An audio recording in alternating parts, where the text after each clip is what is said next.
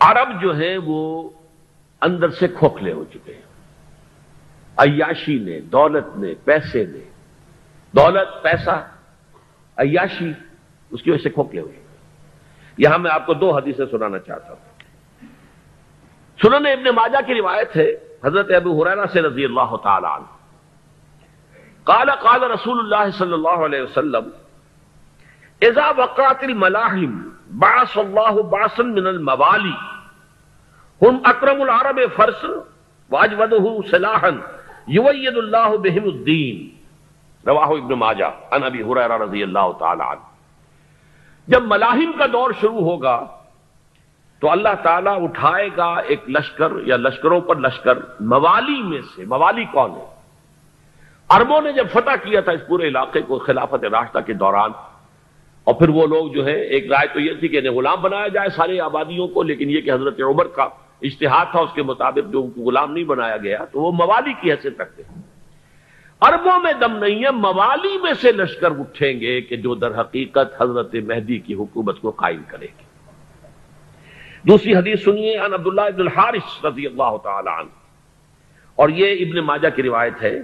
قال قال رسول اللہ صلی اللہ علیہ وسلم یخرج ناس من المشرق فیوتعون للمہدی یعنی سلطانی۔ لشکر نکلیں گے، لوگ آئیں گے مشرق سے۔ اور وہ حضرت مہدی کی حکومت کو جمائیں گے اور قائم کریں گے۔ اب ذرا نوٹ کیجیے کہ جزیرہ نمایاں عرب کے مشرق میں کون سے ملک ہیں؟ تین۔ ایران، افغانستان، پاکستان۔ یہ تین سالڈ مسلم ممالک مسلم آبادی اکثریت۔ ویسے تو یہ کہ آگے ہندوستان میں بیس کروڑ مسلمان ہیں، لیکن وہ بیس کروڑ جو ہے وہ تو اسی کروڑ کے اندر تحلیل ہو جاتے ہیں غیر مسلموں میں۔ لیکن یہاں جو معاملہ ہے، یہ خالف اکثریت کے ان میں سے ایران کا معاملہ جہاں تک ہے، نمبر ایک یہ کہ وہ شیعہ عقائد کے حصار میں بند ہے۔ اس سے ادھر ادھر ہونا اس کے لیے ممکن نہیں۔ حدیث میں یہ بھی آتا کہ اسفہان سے ستر ہزار یہودی دجال کا ساتھ دیں گے۔ لیکن بہرحال خوراسان ایک صوبہ ہے افغانستان کا اس وقت بھی، شمال مشرقی کونے میں۔ مجھے امید ہے وہاں سے خیر کی، کیونکہ خوراسان کا لفظ وہاں پہ شامل ہے۔ اور حضور کی حدیث میں بعد میں آپ کو سناؤں گا کہ خوراسان سے فوجیں چلیں گی جو یروشلم کو دوبارہ حاصل کریں گی، فتح کریں گی۔ جیسے پہلے یروشلم کھویا اربوں نے تھا، دوبارہ حاصل کیا تھا کرد نے، کرد خون، صلاح الدین ایوبی رحمت اللہ علیہ۔ ایسے اب پھر اربوں نے کھویا ہے۔ لیکن لینے والے خوراسان سے لشکر آئیں گے۔ یا خروجو من خوراسان رایا تو سود، لا یردہا شعین حتہ سبب لیا خوراسان کے علاقے سے کالے علم لے کر لشکر چلیں گے، جن کے روح کو کوئی موڑ نہیں سکے گا جب تک کہ وہ جا کر یروشلم میں نصب نہ ہو جائے۔ اس کے بعد نام آتا ہے پاکستان کا۔ یہ ہے میری اور آپ کی داستان، اور یہ ہے سبب جس کی وجہ سے کہ میں آپ سے یہ گفتگو کر رہا ہوں۔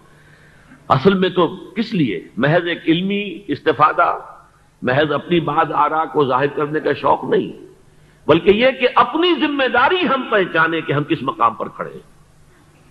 دیکھیے، اس پاکستان کے بارے میں یا ہندوستان کے بارے میں علامہ اقبال نے کہا تھا اپنے ترانہ ملی میں، میرے عرب کو آئی ٹھنڈی ہوا جہاں سے میرا وطن وہی ہے، میرا وطن وہی ہے۔ اور مجھے بتایا گیا کہ سنن ابھی داؤد میں یہ روایت موجود ہے کہ حضور نے فرمایا کہ ہندوستان کی طرف سے مجھے ٹھنڈی ہوا آتی۔ اگرچہ مجھے وہ حدیث ابھی نہیں ملی ہے، لیکن حزب التحریر کا ایک کارڈ مجھے ملا تھا۔ تو اس میں اس حدیث کا اور اس میں ابن داؤد، ابو داؤد کا روایت کا حوالہ موجود تھا۔ لیکن میں جو چیز آپ کو بتا چکا ہوں وہ یہ کہ الف ثانی کا پورا تجدیدی کارنامہ اس ہندوستان کی سرزمین میں ہوا۔ مجدد الفسانی شیخ احمد سرندی، شاہ ولی اللہ دہلوی، سید احمد بریلوی، وہ تو ہمارے پاکستان میں آ کر جو ہے، ان کا خون جذب ہوا عرض پاکستان میں۔ پھر شیخ الہند، مولانا محمود حسن۔ تحریک خلافت چلی تو صرف ہندوستان میں چلی اور کہیں نہیں چلی۔ آزادی کی تحریک چلی پوری دنیا میں۔ وہ نیشنلزم کی بنیاد پر چلی۔ ملے نیشنلزم عرب نیشنلزم ترک نیشنلزم ہمارے یہاں چلی تو اسلام کے نام پر پاکستان کا مطلب کیا؟ لا الہ الا اللہ۔ پھر پاکستان قائم ہوا موجزے کے طور پر۔ بلکہ نازل ہوا ہے للت القدر میں۔ انا انزلنا فی للت القدر۔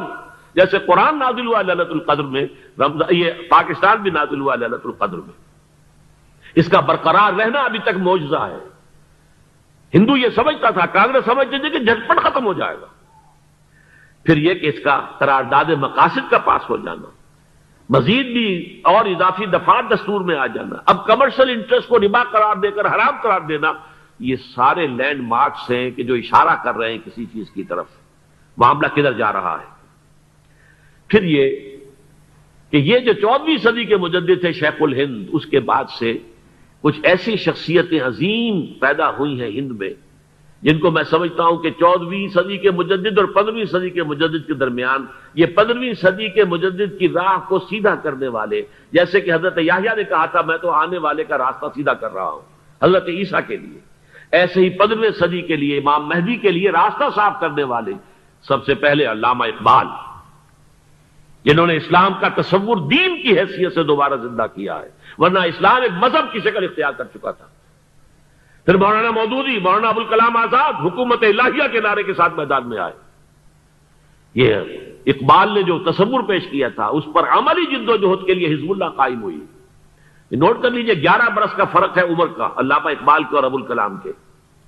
اور انیس سو تیرہ میں جب حزب اللہ قائم کی ہے اس وقت علامہ اقبال کی ملی شاعری اپنے عروج کو پہنچ چکی تھی۔ پھر یہ کہ علامہ اقبال کے بعد تعبیل جو ہے اس کام کی وہ ابو الکلام نے کی، لیکن روایتی علماء نے کی شدید مخالفت کی وجہ سے وہ بدل ہو کر چھوڑ گئے کانگریس میں شامل ہو گئے۔ بساط جو ہے حزب اللہ کی انہوں نے لپیٹ دی، پھر مولانا مودودی آئے۔ انہوں نے وہ ڈور جو ہے، اس کا سرا تھاما، جماعت اسلامی قائم کی، حکومت الہیہ ہی کے قیام کے لیے۔ اگرچہ میرے نزدیک یہ کہ وہ انتخابی اور ایک قومی سیاست کی ایک جماعت بن کر پاکستان میں جو ہے دلدل میں پھنس گئی ہے۔ اب ہم اس کی کوشش کر رہے ہیں تنظیم اسلامی اور یہ تحریک خلافت جس کے تحت یہ جلسہ ہو رہا ہے۔ یہ ساری چیزیں وہ ہیں کہ آپ کو سوائے پاکستان کے اور کہیں نہیں ملیں گی پوری دنیا۔ معلوم ہوتا ہے کہ پاکستان کو بہت بڑا رول پلے کرنا ہے اس میں۔ اور اس کے ساتھ اب جمع کر لیجیے افغانستان کی عمارت افغانستان۔ اسلامی عمارت افغانستان قائم ہو چکی ہے۔ یہ پچھلے بیس سالوں میں جو کچھ وہاں ہوتا رہا ہے، اس سے پہلے تصور نہیں ہو سکتا تھا۔ کابل جو ہے وہ تو جیسے پیرس کا تمدن تھا، ویسے کابل کا تھا۔ وہی لباس، وہی اسکرٹس یہاں جب آئے تھے شاہ ساحل ظاہر شاہ سرکاری دورے پر، تو ان کی جو ملکہ صاحبہ تھی، ان کے ساتھ وہ اسکرٹ میں ملبوس تھی۔ کابل جو ہے وہ بالکل ایک پیرس کی طرح کا شہر تھا۔ آج کابل جو ہے، جا کر دیکھیے، علامہ اقبال کے فرزند بھی دیکھ کر آئے ہیں۔ تو اگرچہ وہ خود میں سمجھتا ہوں کہ خاصے انہیں آپ لبرل کہیں، آزاد خیال کہیں، لیکن اس درجے متاثر ہو کر آئے تھے کہ انہوں نے یہ کہا، افغانستان میں جو میں نے حالات دیکھے ہیں کہ اگر دو چار اور مسلمان ملکوں کے اندر یہ نظام قائم ہو جائے تو پوری دنیا مسلمان ہو جائے گی۔ یہ سب کچھ کیسے ہو رہا ہے؟ یہ آنے والے دور کی جھلکیاں ہیں۔ Coming events are casting their shadows before یہ سب بتا رہے ہیں کہ پاکستان افغانستان کو مل کر اس میں کوئی عظیم رول پلے کرنا ہے۔ اور اس کے ضمن میں اب میں علامہ اقبال کے بارے میں آخری بات کہہ رہا ہوں۔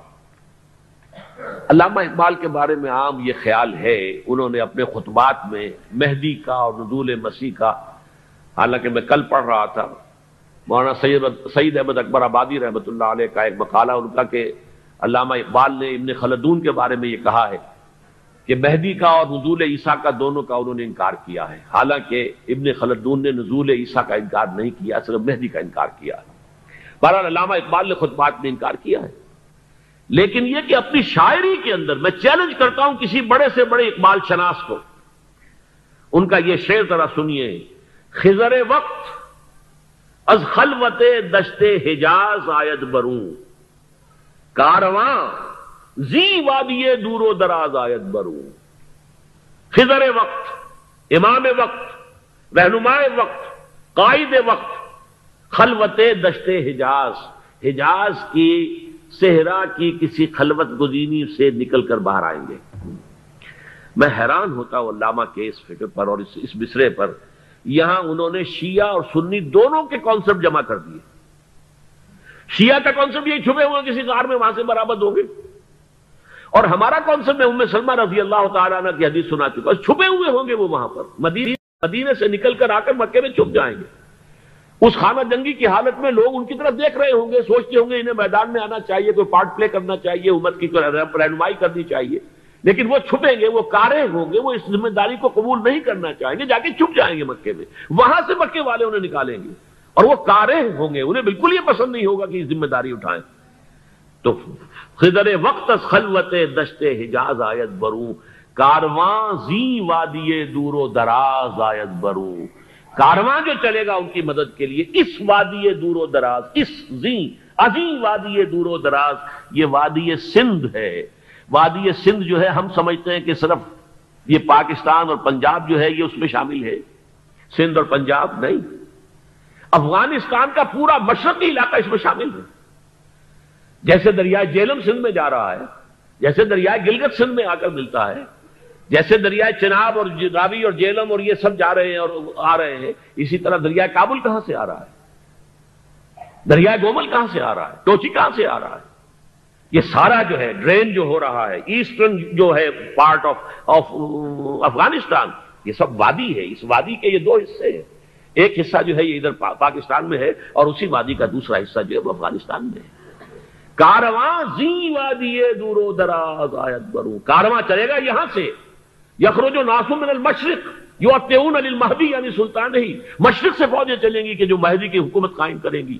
اور یخروج من خوراسان رایات و سود اور خوراسان سے سیاہ پرچم چلیں گے کہ جن کا رخ کوئی بوڑھ نہیں سکے گا۔ حتیٰ تن سبب لیا۔ یہاں تک کہ وہ جا کر یروشلم کے اندر نصب ہو جائیں گے۔ حضرات، میں ایک میری گفتگو کا حصہ باقی تھا، لیکن میں اسے چھوڑ رہا ہوں۔ اس لیے کہ گلوبلائزیشن جو اس کی ہوگی، جو خلافت علام انہاد النبوہ کی تجرید کامل حضرت مہدی کے ہاتھوں عرب میں ہوگی، اس سے پہلے اس کے لیے محنت کوشش جد و جہد پاکستان اور افغانستان میں ہو چکی ہوگی، جو اسے سپورٹ کرے گی اور وہاں جا کر حکومت قائم کرے گی۔ اس کے بعد گلوبلائزیشن کا جو مرحلہ اس کا ہے، وہ حضرت مہدی کے ہاتھوں نہیں ہے، وہ حضرت عیسیٰ ابن مریم ان کے نزول کے بعد ہے۔ جن کے نزول کے بعد دجال کا خاتمہ ہوگا اور یہودیوں کا استحصال ہوگا۔ مسلمانوں پر بھی بڑی تکالیف اربوں پر آئیں گی، شدائد آئیں گے، لیکن یہ وہ میں حصہ جو اپنی گفتگو کا آج چھوڑ رہا ہوں، اس لیے کہ میں دیکھ رہا ہوں کہ بعض حضرات کا صبر کا پیمانہ اب لبریز ہو رہا ہے۔ تو میں اس حصے کو پھر ملتوی رکھتا ہوں کسی دوسری محفل اور کسی دوسری مجلس اور نشست پر۔ لیکن یہ کہ امام مہدی کی حکومت قائم کرنے کے لیے کون لوگ آئیں گے؟